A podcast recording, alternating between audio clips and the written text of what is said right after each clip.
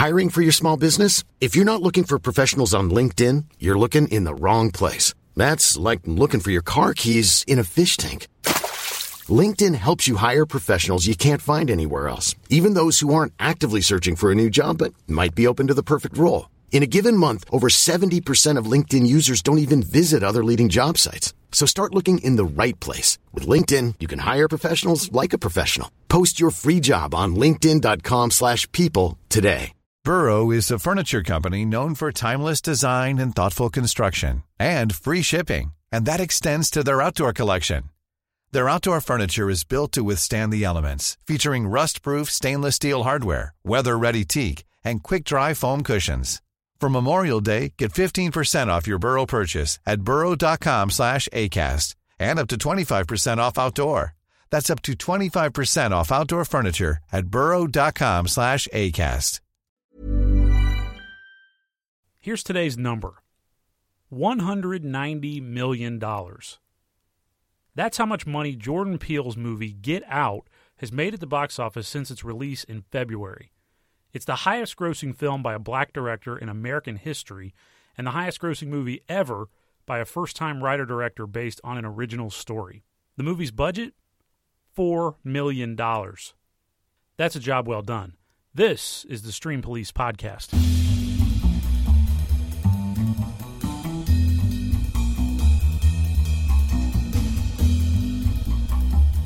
The Stream Police podcast is brought to you by OverdueReview.com. Looking for a Netflix recommendation that's worth two hours of your time? Or a forgotten album that's worth picking up on iTunes? OverdueReview.com is your destination for unbiased, unpretentious, thoughtful opinions on movies, TV, and music from every era. OverdueReview.com. Better late.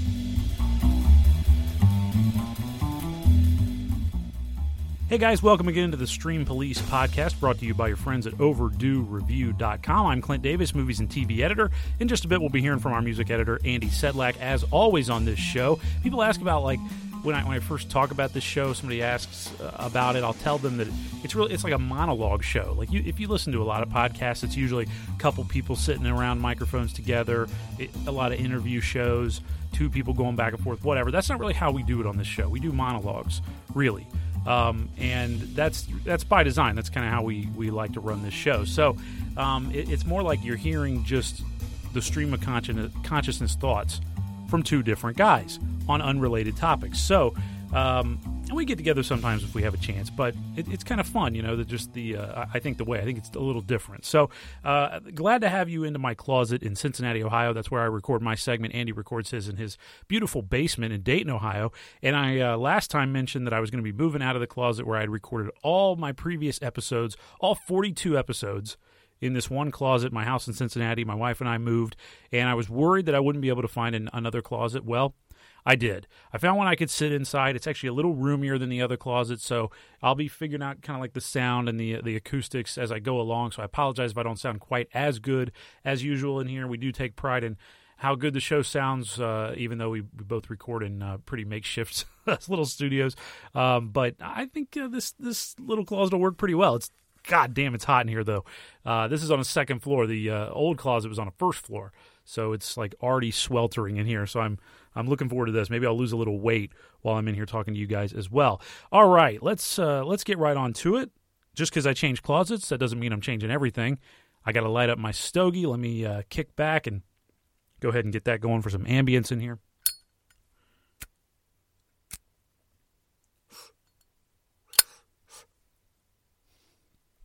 All right, as good as ever. Got to get that smell built in early. We got a lot coming up on the show today. Andy's going to be talking a little bit about Kendrick Lamar and Harry Styles. How about that pairing?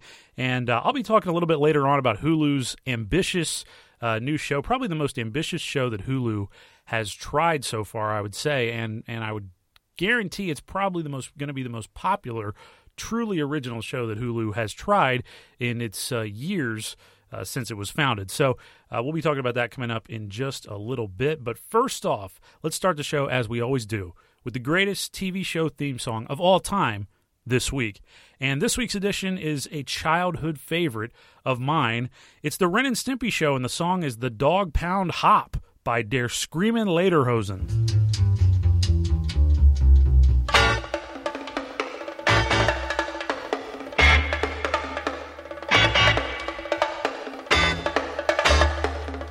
That's not the typical kind of like jumpy, you know, bouncy theme song you hear on a kids TV show, right? The Ren and Stimpy show was was unlike any other children's TV show that had ever come before it, and it was one of those that I've loved since the first time I ever saw it when I was a kid. I remember first watching Ren and Stimpy, and something even that I don't know how old I was. I was probably God, I don't know, six, seven years old, something like that when I first really watched it. Maybe younger than that um, because it was on when I was younger than that. But I, I, truly remember watching it like just when I was like elementary school age and just loving this show from the first time I ever saw it because something about it just spoke to me. I didn't know. I didn't know how to explain it. I didn't know why it spoke to me, but it was fast paced. It was very strange. It had animation unlike anything I'd ever seen, including some animation that really was like kind of disturbing to look at. And it had this fantastic music all throughout it. Original songs, uh, classical music that they kind of warped and turned on its head. Um, it's kind of some jazz music. It was it was really cool, and and the great music on the show includes this theme song.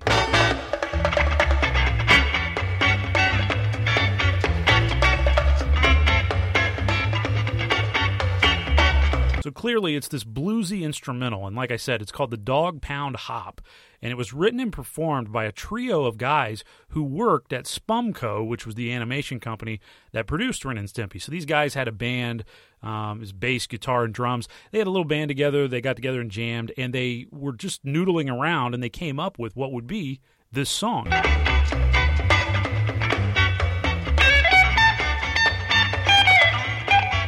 Now, there is a legend surrounding the Ren and Stimpy theme song as well. Legend has it that Kurt Cobain of Nirvana actually wrote a theme song for the show in 1990. He was kind of struggling. Nirvana wasn't a huge mainstream band yet, and he wrote a theme song, submitted a theme song for this new show, the Ren and Stimpy Show. More than a year before Smells Like Teen Spirit changed popular rock, that's supposedly what he did. Unfortunately, no recordings of Kurt Cobain's theme song for the Ren and Stimpy show are publicly available, which leads me to believe that this may not be true. But regardless, it is a great story. And the idea that like some Nickelodeon or uh, you know Spumco execs kind of like told would tell a guy who would end up being like one of the all-time rock and roll icons that it, his song was not good enough to be a, a, theme song for their little cartoon show is there's something hilarious about that as well. So I don't know, like I said, if it's a true story, but if it is, it's one of the best I've heard.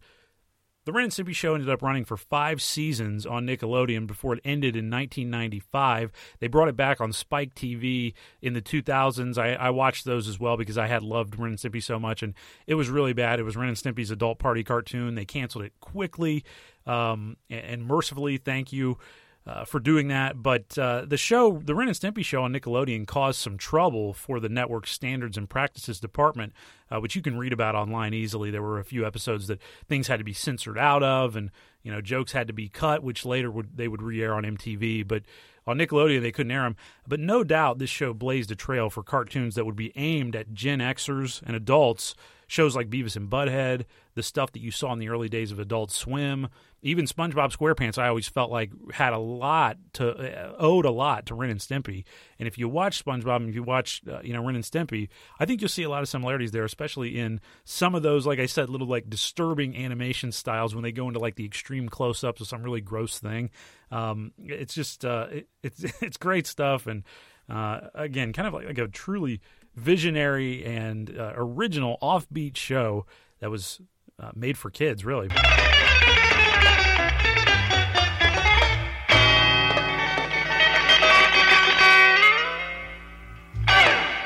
So that's my pick for the greatest TV show theme song of all time this week the Ren and Stimpy Show's Dog Pound Hop. And once again, those guys who wrote and performed that song, they went under the name Der Screamin' Lederhosen, which definitely sounds like uh, a joke that would have been on the Ren and Stimpy Show. So last time on the show, I asked you guys a couple of questions, including one about separating art from the artist. I talked about how, you know, it's difficult, especially in the, the post Bill Cosby sexual assault allegations, uh, age, all the things that we know now that we did not know before. So, can you separate art from the artist? I got uh, a good response from uh, one of our listeners. Mandy actually told me that she struggles with this uh, question with one of her favorite artists, Mariah Carey. She said she's been a Mariah Carey fan since uh, the days she first came out back when she was a teenager and she had that you know crazy like glass shattering voice that nobody had ever heard before and she really liked her loved her music Uh, loved her uh, her you know persona out in the media, but then in the last few years, she said it's been a little bit hard and kind of embarrassing uh, to publicly root for Mariah Carey because I mean she's definitely had some like well publicized issues. She had like a breakdown on live TV. She's um, and and Mandy said that specifically she struggles with the uh, the image that Mariah Carey projects now, whereas it was she felt like it was kind of like a classy uh, stage singer back then. Now she feels like maybe she uh, I think her exact words were that she shows her boobs off too much now and wears very little uh, and just has like kind of a weird persona in the media. And uh, yeah, I mean, that's tough too, you know, when you have somebody who's kind of changed their image over time and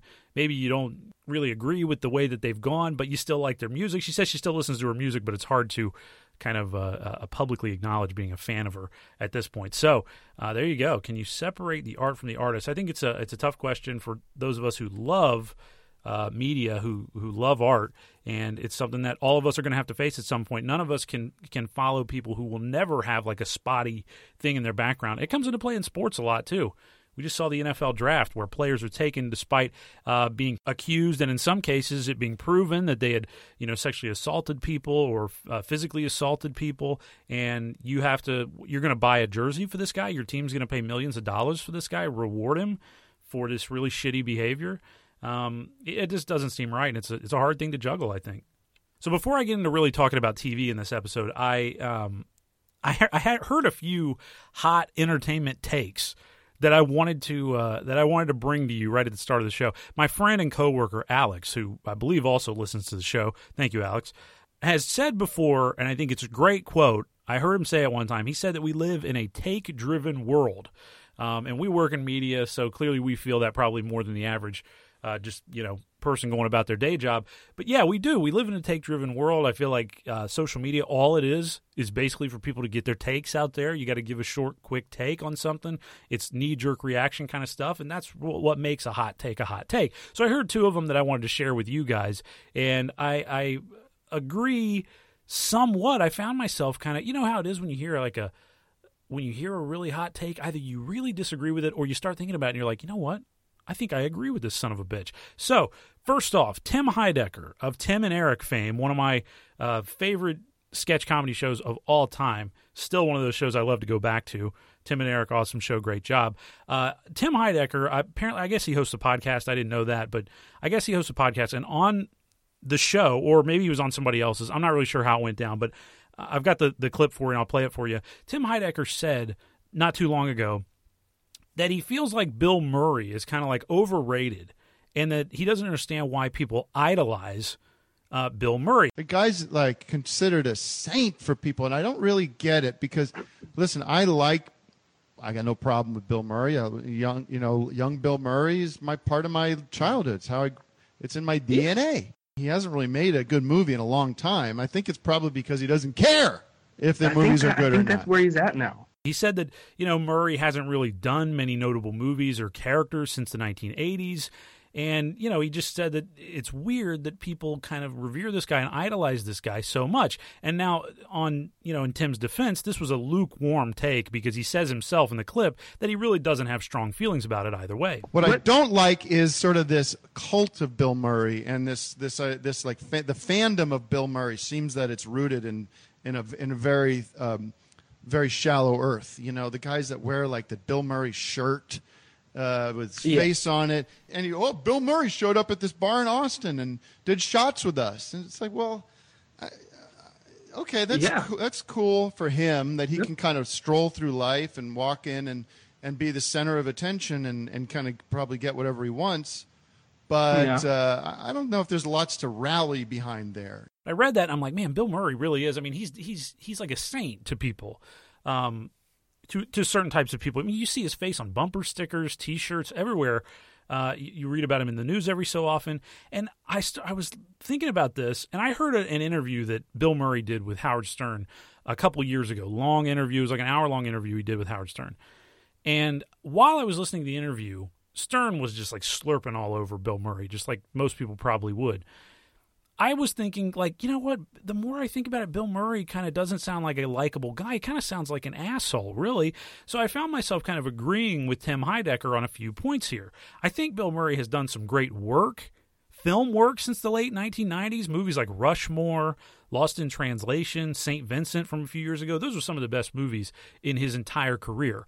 I mean, Rushmore uh, is especially, I mean, that's one of the best comedies of recent memory, and he had a big part in it.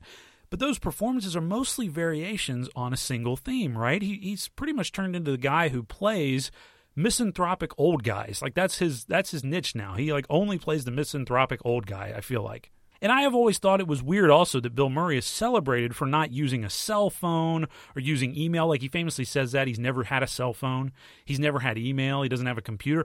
So when people when you know film producers writers want to get in touch with him to get him involved in a project it's like a huge it's like a gauntlet you have to go through. It's like very difficult to get in touch with him apparently and get him in a project. So like i said it kind of makes him sound like an asshole. I don't know why people think that's like a cool thing you know? I mean can you imagine that in some other walk of life like some coworker you have who uh, like your boss or something your boss just decides they don't like email they don't like phones anymore and you're going to have to like track them down in person somehow write them a letter if you want to get in touch with them i mean you you wouldn't be like oh that's really cool. You would say that person's an asshole.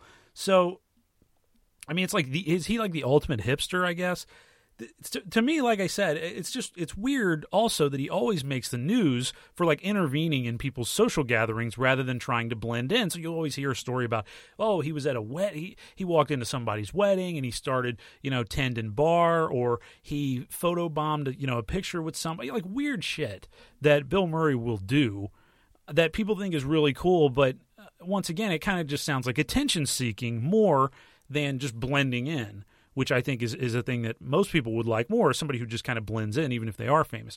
But with all that said, I'm a fan of Bill Murray's work. I just I feel like the Bill Murray people remember from the 80s and 90s.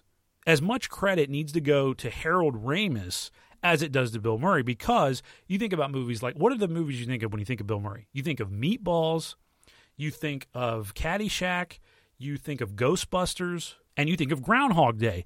What is the common thread in every one of those movies? Every one of them was written and in some cases directed by Harold Ramis. So, like I said, I, I, feel like, and, and Harold Ramis is since dead. He was one of the true comic geniuses, one of those guys who uh, talk about a guy who didn't seek attention. He was a guy you would totally miss. He was, I mean, he's in Ghostbusters, but uh, no one ever talks about him. I mean, but he's the guy who came up with the whole thing, and uh, it, it's just one of those things where I feel like Murray gets a lot of the credit, but he was working with some really brilliant guys. And now that those guys are kind of gone, he's really doing more dramatic work. He's not doing so much funny stuff. And and then Wes Anderson's kind of become the guy that has taken, you know, Bill Murray on since then. So once again, it was a hot take. I thought Tim Heidecker talking about Bill Murray not being idolized, but I thought I'd share it with you because it did kind of make me think about it a little bit.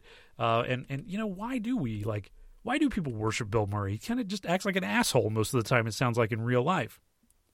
Number two, the second hot entertainment take that I heard that I wanted to share with you, because I found myself starting to agree with it after my initial shock of hearing it, was my wife Beth, who said the other day we were watching a trailer for the movie The Circle.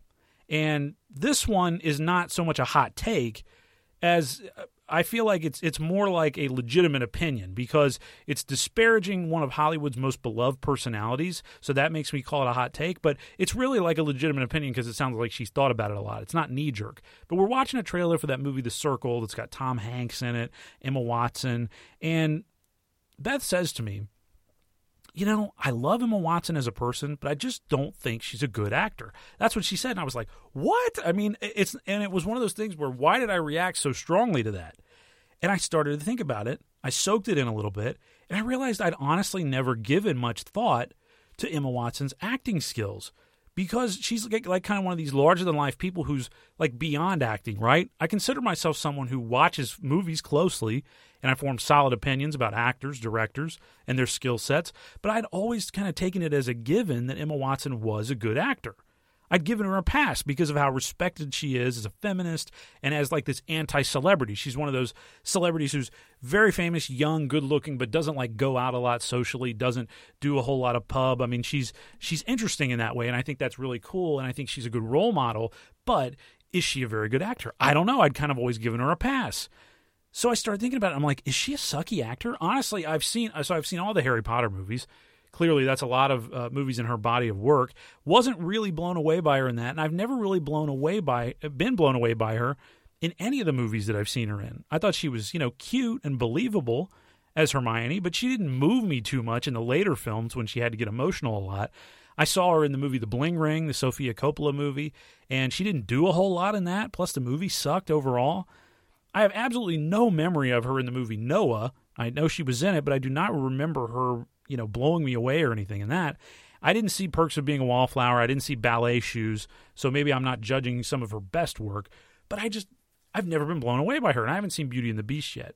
So maybe I just haven't seen enough of her work, or maybe she's really not a great actor. I don't know. So I thought that was a hot take. Emma Watson's not a good actor. Have you thought that? I mean, because I feel like, yeah, she commands a lot of money, she commands a lot of attention, and she's a, great role model. We're not going to. I'm not going to argue that. I'm not going to argue that uh, she's not, you know, doesn't stand up for good values and things that you know people should fight for and believe in. But is she a great actor? I don't know. I haven't seen any evidence that tells me she is. So I credit Beth with kind of uh, putting that one in my head. But I've had like the opposite hot take of Emma Watson's not a good actor. I've for years I've been saying ever since I saw her in the movie uh, The Runaways playing Joan Jett, I have said that I thought Kristen Stewart was a good actor, and people for years have said no, she's a horrible actor, she's terrible, and I never saw it. I'm like Adventureland, she was she was good in that, but Runaways, I thought she was very good in that movie, and now it seems like in the last few years people have come around to it, especially this year. People have been talking about, wow, you know what? Kristen Stewart's actually a good actor. And I'm like, no shit. I've been saying that for years. Just forget about the Twilight movies. I mean, those were just horribly written, you know, trite garbage. And she was like a teenager, but I think she is a legitimate, she can be a good actor. So I don't know. That's uh, that's my opposite of a hot take on saying Emma Watson's not a good actor. Kristen Stewart is a good actor.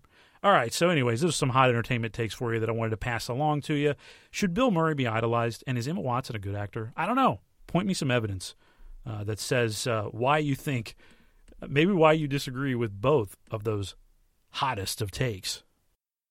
I want to talk about uh, and review a show that I just finished its first season of, um, and that is Legion on FX. So, Legion is kind of the latest superhero television show and probably the most experimental and uh, I don't the weirdest superhero television show that I have seen on TV yet, and that's I'm talking about of a mainstream superhero like comic book company, Marvel produces Legion. Stan Lee is one of the producers of the show. This is based uh, on a character, an X Men character uh, by the name of Legion, and he's supposedly the you know son of Professor X, I guess. And he's a, this extremely powerful mutant, but you know, it's his whole life has been presented as he's like a schizophrenic, and he didn't realize that he actually had powers. It's an interesting story. This whole first season is basically just an origin story of Legion, and it's a character that I didn't know anything about. I'd never heard of Legion. I didn't ever read Marvel comics. I never read X Men. Um, my familiarity with familiarity with X Men was always through the movies. Um, so I, I, didn't know a lot about Legion. So I watched this show. I was interested in it mostly because the show was created by Noah Hawley, who's one of the most gifted television writer directors that is working in the business today. He's the guy who created the the Fargo TV series and and wrote the uh, you know bulk of the first uh, two seasons and is writing the third season as well. Um, so I was like, okay, Noah Hawley's doing it. I'll watch anything that that guy does. You know, it's going to at least be original if he does it. So he did Legion, and it feels like a Noah Hawley show, but it also it does feel different from Fargo as well. But it feels just about different from every other superhero thing I've ever seen. Season one right now, it's eight episodes. It's a quick watch. It's streaming on FX now, also also on Hulu, and on demand. Uh, if you have a cable or satellite subscription, you can find it there as well. The cast of Legion is very strong, but I felt like they were a bit underused, honestly. Uh, the typical problem with X Men adaptations, I've written about it before when I reviewed the movie X Men at the website overduereview.com. The typical problem, my typical problem with the X Men movies is that there's just too many characters, and the characters, like they feel like uh, quantity is better than quality, I feel like. So, usual superhero movies, you get one superhero, one supervillain, maybe a sidekick who has powers as well. That's about it. So, you have a lot of time to kind of get into them. With the X Men, though, there's a ton of characters. I mean, you're talking about dozens of superheroes in the X Men universe. I don't. There might be hundreds, honestly, at this point. So there's too many characters that are honestly just boiled down to a power rather than being a real person who happens to have power. So you'll end up with, oh, that's Cyclops. He's the guy who can like shoot lasers out of his eye. Oh, there's Wolverine. Now Wolverine has been fleshed out as a real character throughout like a million movies that they've done about him. Uh, but yeah, he's the guy who has the blades in his arms. Oh, there's Storm. She can control the weather. I mean, when that's all you can say about these characters, then they're not really that interesting of characters. Um, I mean, you don't talk about Bruce Wayne as, oh, that's the guy who wears a black suit and beats people up. I mean, that's not the defining characteristic of Batman. He's much deeper than that. So, you know, and I feel like that's the same for Superman. The X Men need to do a better job of making their characters fully fleshed out in the movies and in TV. And Legion does that with the character of Legion, but all the other supporting characters are so two dimensional. They only exist to support Legion. That's the only reason they're here on the show, and it's very transparent, um, you know, in that way. This is the kind of show, though, that I feel like is destined to be a cult classic and a favorite of people who like to stay up late, get high, and watch TV. Because this is a very trippy show. It's very experimental, um, and it just doesn't try to fit into the box of you know like a normal television adventure show, and especially not a normal superhero uh, show. But Dan Stevens, who stars in the show as Legion, he's the guy who played Beast in the Beauty and the Beast remake with Emma Watson. He, Dan Stevens is fantastic in this part. He really does. Uh, he really does a great job, and um, he he's the main reason you know to watch this show. He has to channel a lot of different emotions here. He's got to use different accents. He's got to uh, you know do a little bit of action stuff. But it's a it's a great performance from this guy. He makes you feel for him. Other times he kind of makes himself seem like a villain. Um, and he's got to juggle like all these multiple personalities, and I think he does a really good job of it. Most people are going to walk away from Legion though thinking about Aubrey Plaza, who played uh, April Ludgate in Parks and Rec.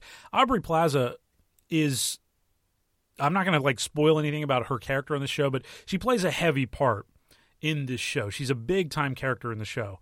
And after you watch maybe the first episode, you might think, well, how could she be a big time character? But she is. She's throughout the entire season. She does a lot, and they give her a lot to do. But the thing is, she overacts a lot in this show. Like she just chews up the scenery in every scene she's in. But she really does get to show off how exciting she can be as well. You remember April Ludgate from Parks and Rec was like very um, sardonic and she was kind of laconic and she didn't she just didn't say a whole lot, and when she did, it was always sarcastic. It was with no emotion, no inflection. That was the whole point of her. She was monotonous. Um, but in this show, she's like the total opposite of April Ludgate. She's all over the place. She's manic. She does a lot of different things. She even gets like a song and dance number. Um, it's a it's a, a, good good character for her, I think, to show off how versatile she is. And you'll be thinking about her a lot after this show's over because she just dominates. But it's it's overacting for sure. The costumes, the sets, and the music of Legion are definitely high points of the show. You can tell a lot of care went into picking out the soundtrack and in making the show look retro futuristic. I real I loved the costumes and the sets in this show. They look very good. They look real. This looks like a real world, um, and I bought into it in that way, uh, especially for a first season. I thought they did a nice job kind of pulling out all the stops. I really also enjoyed the practical effects. Uh, in this show, which I saw drew a, a little heat from critics online. Some people said they were cheesy. But I thought the practical effects were really cool, like this evil, like fat ass uh, demon guy with yellow eyes that keeps popping up. It's a really creepy look, and it's a real physical. Like it's not a CGI thing. It, it, was a built costume, and also this little kid who's the world's most angry, the world's angriest boy in the world. Uh, he's a character from some children's book that uh, Legion has read when he's a kid, and messes him up psychologically. This kid pops up in a real manifestation, and he's a real practical effect. And he, I think he looks really creepy and really cool. And I like that the show does this kind of stuff. It's kind of, you know, paying homage to like 1980s uh, horror movies, really.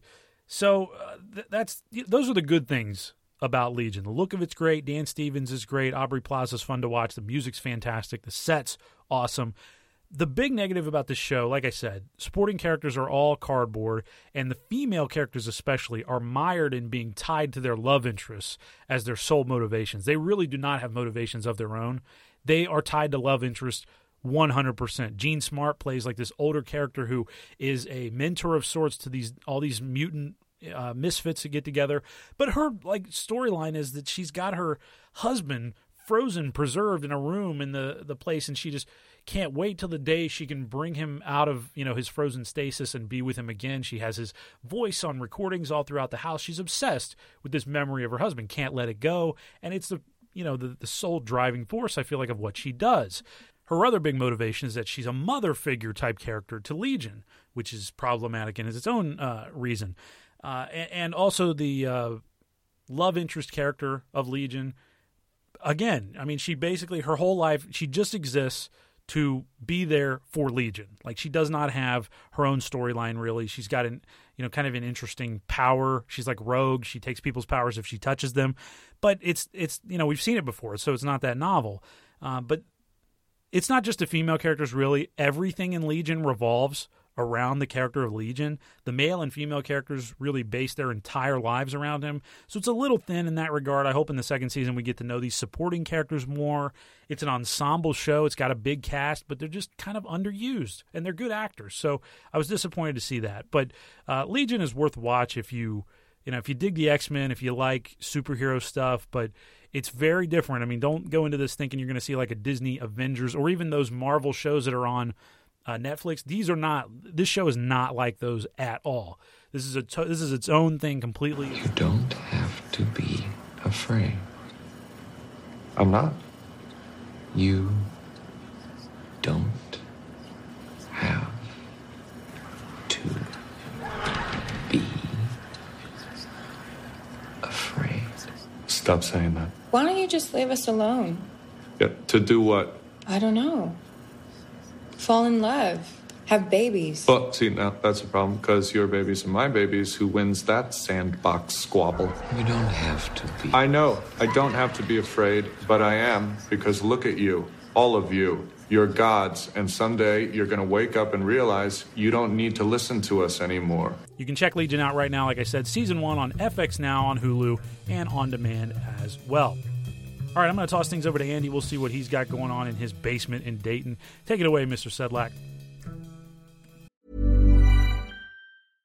Ready to pop the question? The jewelers at BlueNile.com have got sparkle down to a science with beautiful lab grown diamonds worthy of your most brilliant moments. Their lab grown diamonds are independently graded and guaranteed identical to natural diamonds, and they're ready to ship to your door. Go to Bluenile.com and use promo code LISTEN to get $50 off your purchase of $500 or more. That's code LISTEN at Bluenile.com for $50 off. Bluenile.com code LISTEN. Hiring for your small business? If you're not looking for professionals on LinkedIn, you're looking in the wrong place. That's like looking for your car keys in a fish tank.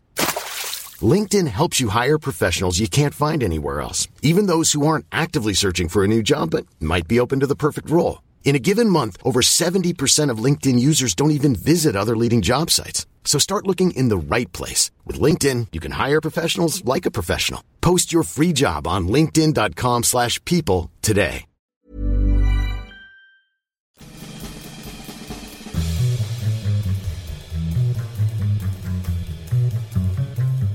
Ah, it is good to be with you. For real, it really is. Uh, just uh, love doing this. Haven't gotten tired of it yet. uh, you know what's hard to wrap your arms around? Maturity. I mean, we can easily uh, wrap our arms around our own maturity. I'm talking about the maturity of others. If you're a proposition. Everyone changes, don't they? For instance, I no longer watch cartoons on a Saturday morning. And in you know, I I no longer think it's cool to peel out at red lights. You know why? It's because I'm a grown ass man. I know things now that I didn't know before, right? I've experienced things that have influenced the way I look at the world around me. I don't update my Facebook three times a day like I did in college because I've got better things to do now. But when it comes down to it, musicians, unlike the rest of us, have to fight for their right to mature. Because they're maturing in, a, in an artistic sense. If I can spit that out, they're maturing in an artistic sense. And you have to fight to do that. Right or wrong, it's just the way it is. If you want us to follow you down a new road, you better have earned your stripes first. Listeners have to trust you. You guys know Harry Styles, right? Of course you do. Well, that kid has earned his stripes. Styles has a new record coming out in early May. He went through a lot of different titles, didn't know what to call it at first. The original choice was to just call it Pink. Then he wanted to call it Sign of the Times, but it'll uh, end up uh, being self titled, just going to call it Harry Styles. Now, if you're listening to this uh, after its release date of May 12th, keep in mind that at the time of this recording, I have not heard the whole album. I've heard two songs. One is Sign of the Times. Aside from being the one of the original titles of the record, it is the first single. The other song I've heard is called uh, Ever Since New York. Yeah, those are the two songs he performed on Saturday Night Live. I like both the songs. Like I, I, I like them a lot. I, I was jazzed when I heard them, energized. Immediately wanted to hear them again. And not long after, I was sharing a pint with a buddy, and I told him that I was, hey, I was into this. And he laughed. He laughed in my face. He didn't think Harry Styles had earned his stripes. Old labels die hard, don't they? Old labels die hard. We like to think that we have certain artists pegged, but the best artists are impossible to peg. And so far, Styles has been very tough to peg. No, he didn't do much writing while he was in One Direction. It's because they were always freaking cranking out albums all the time. It was like assembly line stuff. And there was a team, a separate team that handled that. Well, I say that there were a few songs he helped write, like this one. He helped with this one.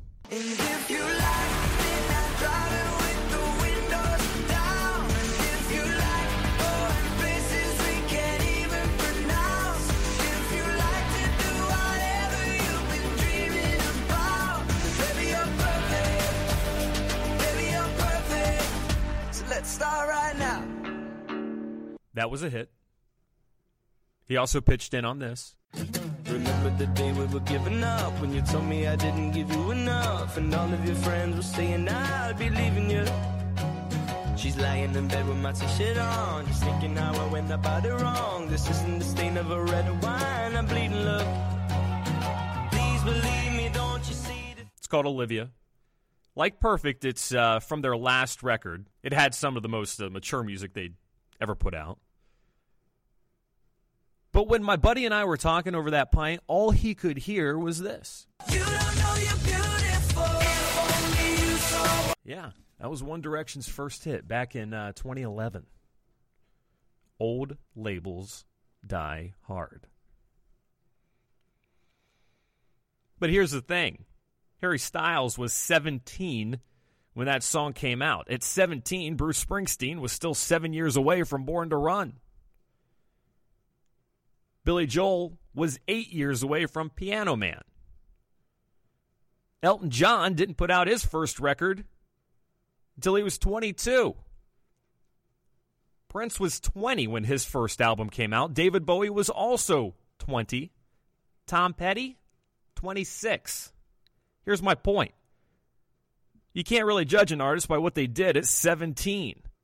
Because most of the time, when they're 17, they're unsigned and they're singing at talent shows. But old labels die hard. Of course, I'm realizing that I haven't even played this new single that I'm talking about yet. Something tells me you've heard it already. If not, here's a taste.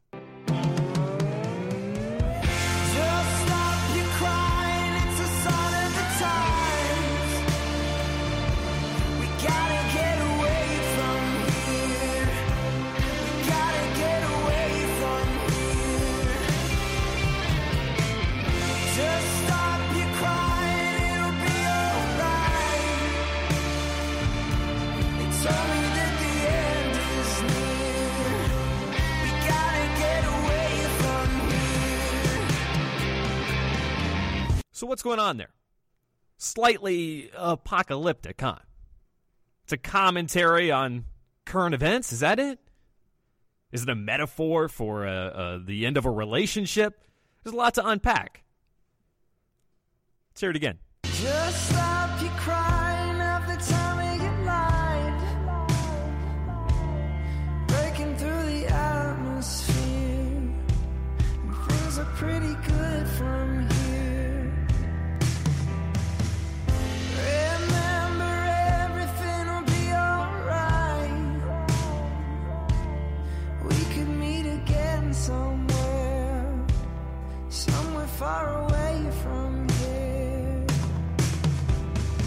Here's what I can say. First of all, it it it, it totally ignores like contemporary music trends, or at least a few of the main ones. For instance, there's no EDM that's weaved in. There's no sped up or slowed down vocal. There's no like buzzy little sax line. There's no featured artist. This has got layers. It builds. It clocks in just 20 seconds shy of six minutes. By far the longest song on radio right now. I checked. Lady Gaga's new song is only three and a half minutes. Flo Rida's new song called Cake, aside from being like the dopiest freaking recording of the year, only clocks in at two and a half minutes. So maybe credit Styles with believing and trusting his audience's attention span. There could be a radio edit coming, of course. but but I do I do think it's cool that somebody with pop sensibilities is embracing rock music. And it's not like uh, Bruno Mars, which is like a blatant ripoff. Uh, so far, it seems like this young man Styles truly, truly gets it. You know, identifies with music of the '70s and, and '80s, and it's not an ego trip or a, a, a you know a style thing. Uh, he identifies with it, but still has a sound rooted in 2017. What I'm trying to say is that his his sound doesn't seem calculated. It doesn't seem calculated. I've got a, uh, a Bob Dylan concert album, and in it he tells the audience that you seldom hear any real songs anymore. Seldom hear any real songs. That was back in uh, 1986. It was true then, and it's still true now.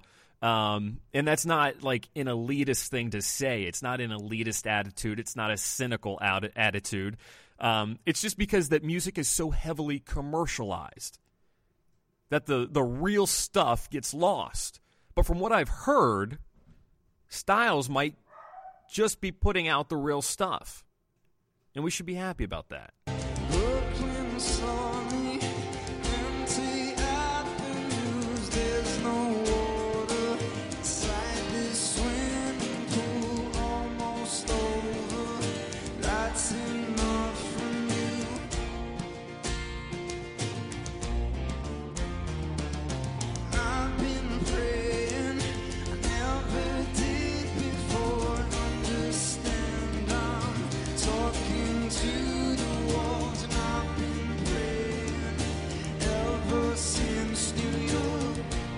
You know who else is putting out real stuff? Kendrick Lamar.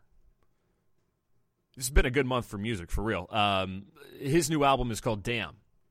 Great title. And nobody in hip hop is more complicated than Kendrick Lamar. Nobody is more complex. His rhymes are complicated because he is complicated, and that can work in his favor. Like, like let me give you a friend. Like, I could listen to um, to Pimp a Butterfly 20 years from now and hear different things. His music is literally taking years to uh, properly uh, put in its place. Or, or maybe it's that his songs grow with the times. Maybe that's a better way to put it. It's like it's like they're born out of a, a certain time, but they're also t- like timeless enough to mature along with the era they were born out of. At first, Damn may not sound as ambitious as To Pimp a Butterfly. The beats are a little more straightforward, for example. But Kendrick has like a just just this hammering rhyming style. Like he ain't Drake, right? He doesn't float through his songs. He pounds away at like uh, precisely written words. And this time around, he wants us to think about contradictions. He wants us to think about ours because it's apparent that he's spending a lot of time thinking about his. The album deserves to be listened to in full, but for right now, I want to talk about a song called Humble. My left stroke just went viral. Right stroke put a baby in a spiral. Soprano C, we like to keep it on the high note. It's levels to it, you and I know. Bitch, be humble. Hold up, bitch. Sit down. Hold up, be humble. Hold up, bitch. Sit down. Be humble. Bitch, sit down. Be humble. Now, this song is a turning point, and I'll tell you why. For as much success as Kendrick Lamar has had, and for as much ground as he's broken, he himself hasn't had a ton of luck with singles. Uh, swimming pools.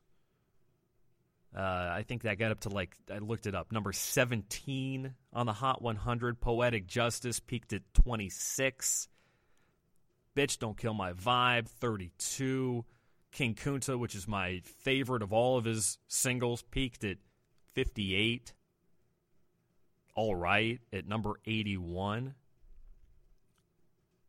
Well, Humble is a number one song. Number one. Bitch, be humble. Sit down. And if you want to be a cultural beacon, sooner or later it comes back to commercial performance. Because that's the simplest way to measure how you impacted the masses. What kind of effect did you have on the American public at large? Tupac had his number one. It was this song.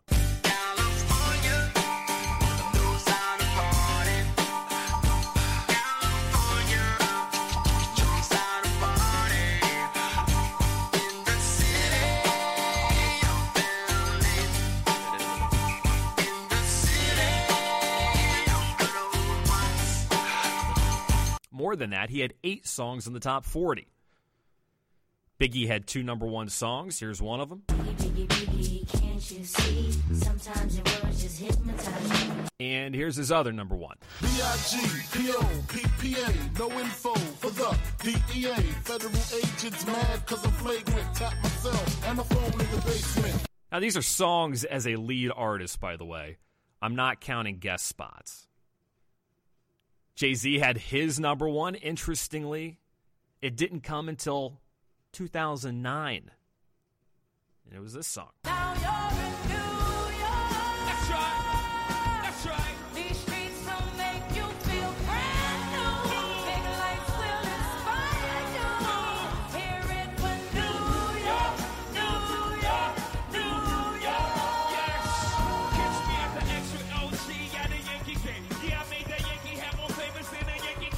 Yeah, I, I know, I know, I know what you're saying. What about Big Pimpin'? Well, it didn't get any higher than 18. Hard Knock Life, 15. Can I Get a 19? 99 Problems, 30. Dirt Off Your Shoulder, came close, peaked at 5. I ain't lying to you, friends. but my my point is this: sooner or later, you have to put out something that affects the masses. You need that number one. And now Kendrick Lamar has his with Humble. It's another step toward uh, world domination. And frankly, that would be fine with me. All right, here are five songs that we are adding to our Stream Police playlist. As you know, we are building the most perfect playlist known to man. It can be streamed on Spotify. These songs are now added to the group. First, it's Love and Mercy by Brian Wilson.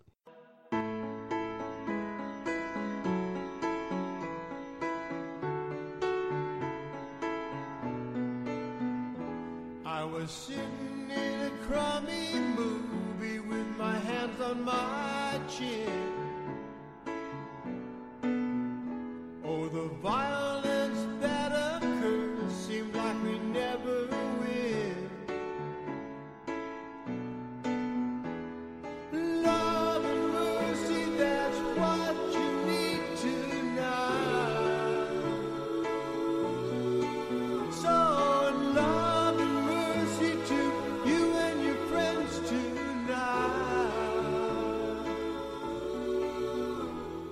Then, I'm No Angel by Gregg Allman.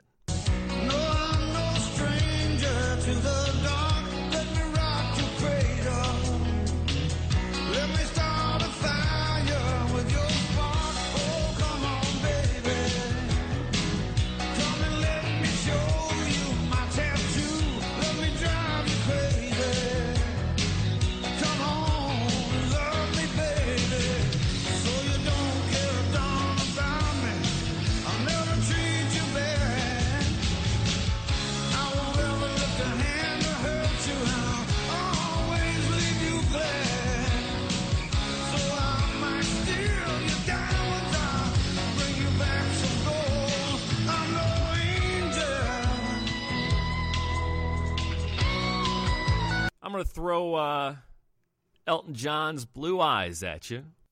Blue eyes, baby's got blue eyes, like a deep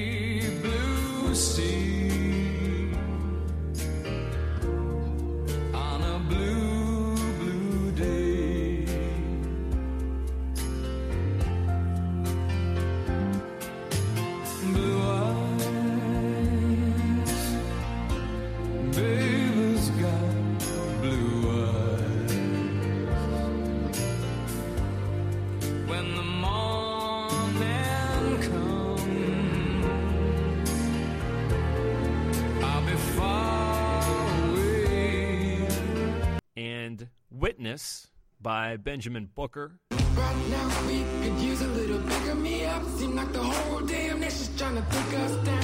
When your brother's dying, mother's crying, TV's lying. All the reasons in the world tell me shit to me now. See, we thought that we saw that he had a gun. Thought that it looked like he started to run. Thought that we saw that he had a gun.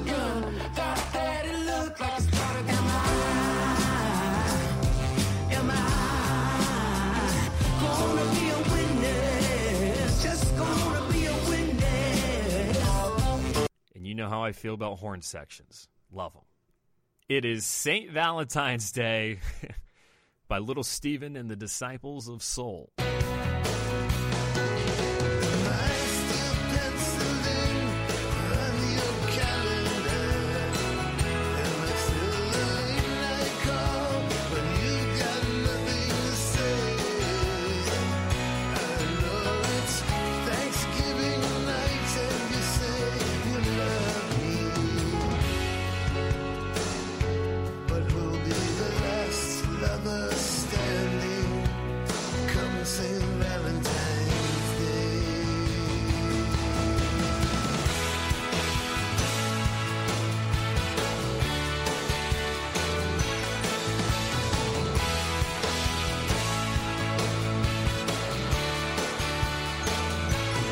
That brass, baby. All day long. Thanks so much, guys. We're going to toss it back to Clint. Talk to you in a bit, all right? Behave yourselves. See ya.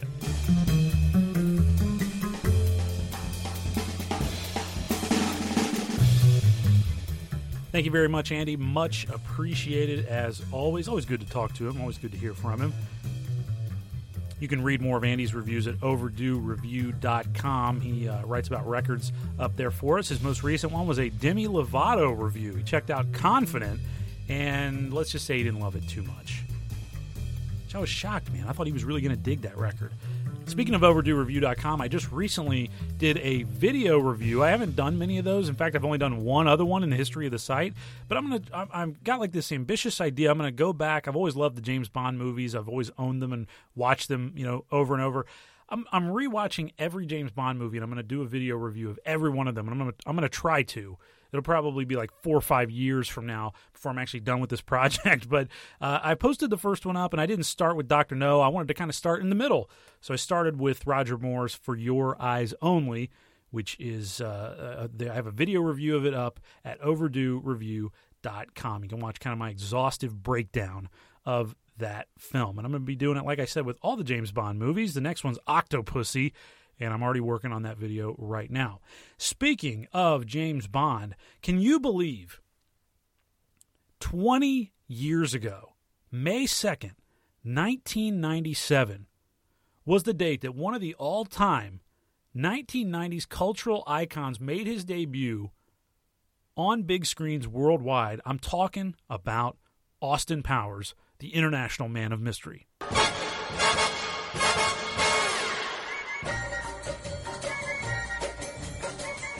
It has been 20 years on May 2nd from the first Austin Powers movie hitting theaters. I could not believe that. Talk about feeling old. Um, I mean, I remember like it was yesterday, my having my VHS copy, having my DVD copy of Austin Powers, and going to see the other two in the- I don't think I didn't see the first one in theaters. I was a little young, but I went and saw the other two in theaters. I specifically remember it. Those were like event movies. You had to go out and see them. I dressed as Austin Powers one time for Halloween. Uh, it's like who didn't in the 90s or the uh, early 2000s. Uh, you couldn't really go anywhere without hearing Austin Powers references. It, it just took over uh, the culture, and it was a really funny movie. The first one, especially, was so funny in the way that it told this like fish out of water story. I mean, how many times have you seen the fish out of water story? Austin Powers is one of the classic examples of it. The idea of the film, if you haven't seen it, the whole idea of the, the story is this this like James Bond like spy, British spy in the 1960s cryogenically freezes himself because his arch nemesis named Dr. Evil also cryogenically freezes himself and he asked that he be thawed out when Dr. Evil's thawed out. So they're thawed out in the 1990s, 1997, after being frozen for 30 years. And Austin Powers is like this total dinosaur. Um, you know, who who ha- hangs on to all the, these ideas from the 1960s, but they've disappeared in the 30 years since he's been gone, and he didn't realize it. But the idea of this guy that gets frozen in the swinging 60s when you got free love and revolution in the air, but then he gets woken up in the late 90s when what dominates the culture is like cynicism, sarcasm, sexually transmitted diseases, corporate interests. It's a really funny idea. It was a great idea uh, from Mike Myers to come up with. This guy's a total dinosaur, though, is what makes the first one especially so funny. It's like a commentary on this being, you know, out of place. And Austin Powers wasn't really like, like he wants to be a hero in the first movie, but he's like more of an outcast than a big hero. Like no one accepts him because he is like this anachronistic weirdo. Uh, he saves the day, of course, but he has to you know learn some things and adapt to the culture a little bit as he goes along. Well, um, I went to Oxford, where I excelled in several subjects, but I ended up specialising in foreign languages. You know, I really wanted to travel. You know, sort of see the world. That's fascinating, Vanessa. Listen, why don't we go in the back and shag? What? I've been frozen for 30 years. I've got to see if my bits and pieces are still working. Excuse me? My wedding tackle. I'm sorry. uh, My meat and two veg, my twig and berries. Hello, lad. Oh, You no, still Mr. awake? Powers, Mr. Powers, please. I'd appreciate it if you could concentrate on our mission and give your libido a rest. Austin Powers was great because it wasn't just this parody of spy movies. It was a parody of the entire idea that we all carry of 1960s culture. I mean, it's just like the stereotypes of 60s culture. He embodies them, and whether or not those stereotypes are accurate doesn't matter. That's what we believe, and that's what makes this movie so funny, I feel like, because it's like we almost have a collective memory of the 60s, even though most of us were not there. I certainly wasn't there. I mean, I wasn't born 20 years, you know, a- after the decade had ended. I was I was born almost 30 years after the decade had ended. No, 20 years, I'm sorry. I wasn't a math major. After the decade ended. And but I have this like cultural memory of the 1960s. Like I can picture it because I've seen so many movies. We've been obsessed with the 60s. And that's one of the things that made Austin Powers so great is that it kind of lampooned our entire idea of the 60s and just how ridiculous it would be if today we acted the way that people acted then. Um, it just, you wouldn't fit in at all. So, that, to me, that was like the true genius of this movie. And it also had a lot to say about sexism. It even had a little bit to say about the economy, and probably my favorite joke from the entire movie. Here's the plan. We get the warhead and we hold the world ransom for one million dollars. Well, don't you think we should maybe ask for more than a million dollars? A million dollars isn't exactly a lot of money these days. Virtucon alone makes over nine billion dollars a year. Really? Mm-hmm. It's a lot. Okay then. We hold the world ransom for one hundred billion dollars. And I've got a great story about Austin Powers also.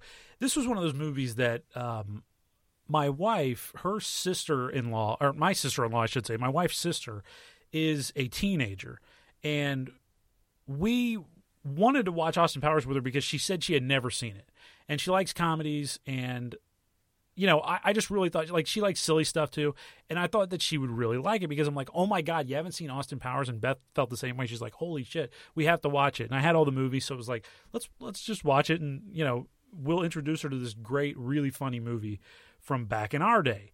So we sit down to watch it with her. I think she was like probably 16 when this happened. We were living uh, there with her, and I, I, like I said, I think she was 15 or 16 when we watched Austin Powers. We watched it with her. I swear to God, hour and a half goes by. Beth and I are dying laughing at every joke. We're repeating all the lines. Tori didn't laugh one time at this. Like she didn't laugh once in the entire movie. It was so like clear that she thought it was so stupid. And after it was over, she just I think she was like being polite, but just she didn't like it at all. And we were like so disappointed. It's like how can you not think this movie's genius? It's hilarious. Um, and realize just how 90s this movie is. I guess the humor just didn't translate. I don't know because it's a movie not about the 90s. I guess it is a little bit about the 90s, but it's like about the 60s. It's about James Bond and stuff. So I don't know. It was really funny, though. It was telling to me that like a kid today just did not think it was funny in the least bit. So I don't know. Have you had that, that situation with any movies, I definitely had it with, uh, with Austin Powers, with my teenage sister in law. Uh, and one more thing about Austin Powers it scored terribly with test audiences when they first ran it for test audiences in 1997. It ended up grossing about $70 million on top of a $16 million budget, which is good. Not great by today's standards. It's good, though. The sequel, though, came out and grossed $312 million, and the third film grossed $296 million. So you're talking about half a billion dollars in revenue from Austin Powers movies over the years. All three of them were hits. All three of them are considered hits, and all three of them they weren't critically acclaimed, but none of them were like panned completely. Um, just on face value. So they've been talking for years about doing a fourth one. Mike Myers has said many times that he's totally willing to do a fourth one, but they need to have a good story, and you know who knows if that's ever going to happen. But I'd definitely go see it if they did a fourth uh, Austin Powers. I'd be there for sure. Uh, I'd love to see the character come back. I thought he was. I mean, it was. It's one of my favorite characters in in movie history. It was just such a brilliant lampoon of James Bond, the spy movies, the free love of the '60s, all that stuff we think about stereotypically with the 1960s, just summed up beautifully in one character. Uh, some of the stars that appeared in the Austin Powers movies over the years, you had guys like Will Ferrell, Tom Cruise, Michael Caine, Beyonce, Rob Lowe, Heather Graham, Robert Wagner. All these people are in Austin Powers movies. So these were big time movies. Can you believe it? 20 years since the first one hit theaters. Amazing. If that doesn't make you feel old, I don't know what will. All right, one more TV show I wanted to touch on before I'm done with you here today. Uh, the Handmaid's Tale, which right now is airing on Hulu. I said before I wanted to talk about the most ambitious show that Hulu has tried, um, and I feel like this is it, honestly. Uh, it, it really looks uh, like a show that, you know, could have been produced, obviously, on Netflix. Um, it looks like a, a, big budget show. It's got big time actors in it. Um, we have people like uh, Elisabeth Moss from Mad Men in the lead role. We've got um, I can't remember her name, but the uh, actor who plays Poussey in Orange Is the New Black, who was like my, one of my favorite actors on that show, which has a lot of great actors on it as well. Um, Yvonne Strahovski from Chuck and from Dexter is in this show as well. Uh, Joseph Fiennes from Shakespeare in Love is in this show. And the first three episodes right now are on Hulu. As I'm talking to you, they're releasing new episodes every Wednesday of this show. It's uh, an adaptation of the 1980s dystopian book by uh, Margaret Atwood, and Atwood worked as a consulting producer on the show. She slapped her name on it, so she's giving it the stamp of approval. I was surprised that the show was created by a man. I was kind of disappointed in that, but it was nonetheless because this is really one of the great uh, feminist um, books and, stories that's ever been told. It's my wife's favorite book. I mean, she she absolutely loves this book. She's got a quote from it tattooed uh, down her spine on her back. Um, and it's so it's one that means a lot to her and i was really looking forward to watching it with her because i never read the book and i only knew the story from her talking about it but it sounds like a great story basically what it is is it's the, the world it's set in america in like the not so distant future um, in a world that is dominated by uh, people who like base their lives on the Bible, and it's a patriarchal society that uh, you know, uses religion to kind of control everybody, and especially women. Women have no rights of any kind. They belong to men. They cannot have jobs. They cannot have their own money. They cannot own land. Um, and there are women who exist as wives to the men, and there are women who exist uh, as handmaids who are basically just sex objects that uh, are used to make children because uh, the fertility rate has like gone into the toilet because of pollution and you know all kinds of other things. So the story's about Elisabeth Moss, this character uh, named Offred, who is a handmaid, and she exists, like I said, only to give birth to children produced by the guy that owns her, um, whose name is Fred, and that's why her name is Offred of Fred. They they took her real name and gave her this name. So it's uh, oh, and Alexis Bledel's in it as well. I almost forgot to say from uh, Gilmore Girls. So it's it's really uh, it, it's a dark. It's so dark. I mean, I'm I'm telling you. I talked last month about the grimmest movies you've ever seen, and I talked about The Mist. And I said it's the grimmest movie I've ever seen. Forget about The Mist. All right, the first three episodes of this show are so dark. It's so helpless.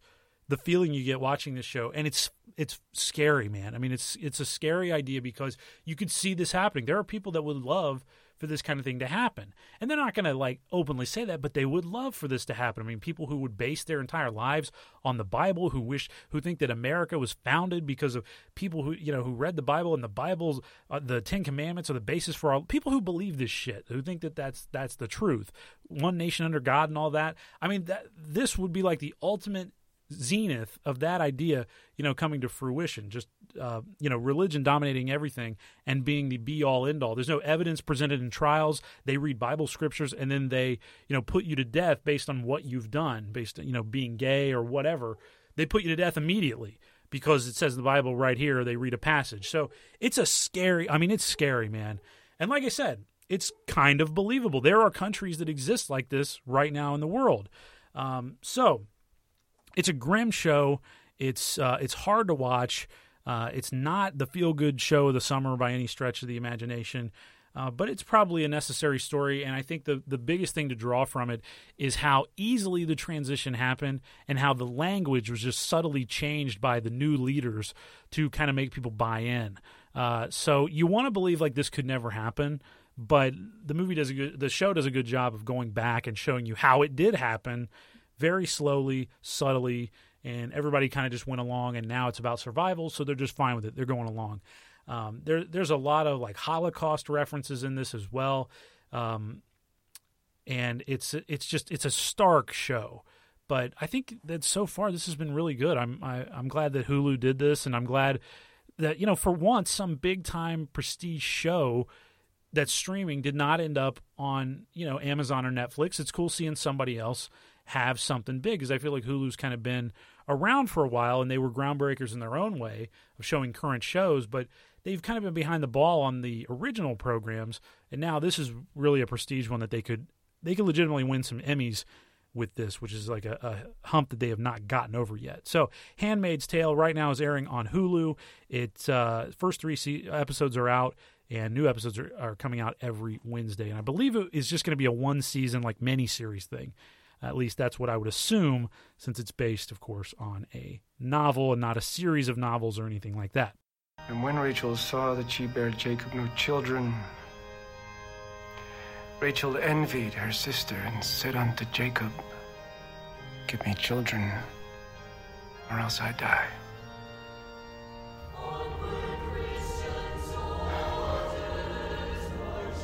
And she said, Behold, my maid. Bilhah.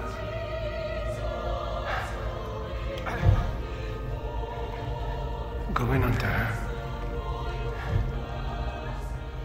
Let me uh, wrap up by giving you, speaking of what's streaming right now, a couple things, uh, a couple movies, one streaming each on Netflix and Amazon that you may not have seen yet that I highly urge you to go and check out. First off, on Netflix, one of the funniest movies I have ever seen Tropic Thunder from 2008. Talk about a parody movie that just nails everything. Nails war movies, it nails Hollywood in general, uh, it, nails the military, it nails, uh, you know, conventions of acting and entertainment. It's just a really really funny send up of uh, the movie business, and it's got one of the best casts that you'll ever see in a comedy. I'm telling you, Ben Stiller, Tom Cruise, Matthew McConaughey, Robert Downey Jr., who got nominated for an Oscar for his work in this movie, Jack Black. It's just it's such a funny movie, and uh, it, it's it, it really kind of pokes fun in the uh, the fake how fake Hollywood really is, and it's cool to see these actors letting loose and just telling a great story. I love this movie. I love Tropic Thunder. I could watch it, you know, once a week, and I'd still think it's hilarious. God damn it! We lost! We fucking super lost, man! Tell them, McCluskey. Tell them what time it is. I don't believe you people. Huh? What do you mean, you people? What do you mean, you people? Huh? I, I think what uh, Oh, Tug man. means is you people, No, people, look at you his eyes, actors, man. you people. Look at that beady white You're little talking to me. I gotta get you back get to some answers. Chill. All right? Just chill it. Speaking of another movie that's hilarious but can also teach you some lessons, on Amazon right now uh, is Trading Places from 1983. That's the one with Dan Aykroyd and Eddie Murphy. And uh, Aykroyd plays like the executive at uh, the banking executive, some uh, investment firm in New York. And Eddie Murphy plays this crazy homeless guy. And these two rich guys who run the investment firm make a $1 bet with each other that they can turn, uh, in just a short period of time, they can turn Eddie Murphy into an executive and they can turn uh, Dan Aykroyd into a homeless, crazy person. Uh, and they proceed to kind of toy with these guys' lives and make that happen. It's a really funny movie. It's a good movie about sociology. Uh, I think sociology classes still show this film and kind of talk about it, but it's just really funny if you take it uh, as just a straight comedy. And it's some of the best work Eddie Murphy ever did, and that John Landis ever did as well. One of the last great movies that he directed. So uh, check that one out right now on Amazon. If you never saw Trading Places, give it a watch. It's it's a really it's a good one. It's a whirlpool bath, sir. I think you'll enjoy it.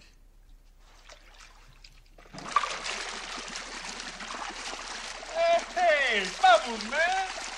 Say, man, when I was growing up, we want jacuzzi. We had to fart in the tub. This is bad. All right, that's going to do it for this edition of the Stream Police podcast. Thank you very much for listening, my dear friend. Uh, please give us a five star review over there at iTunes and pass it along to your friends as well. Tell them about it. We um, would love to keep kind of extending it, keep growing it. And, uh, you know, we, we do it once a month for you and try to make it like a, a good little entertainment magazine for you of things you should be watching listening to right now uh, that are available for you online.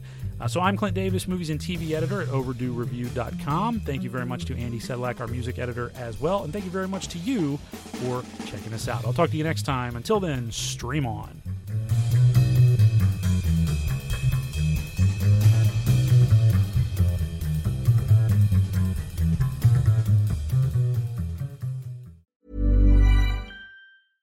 Planning for your next trip? Elevate your travel style with Quince. Quince has all the jet setting essentials you'll want for your next getaway, like European linen, premium luggage options, buttery soft Italian leather bags, and so much more. And is all priced at 50 to 80% less than similar brands. Plus, Quince only works with factories that use safe and ethical manufacturing practices. Pack your bags with high-quality essentials you'll be wearing for vacations to come with Quince. Go to quince.com slash pack for free shipping and 365-day returns.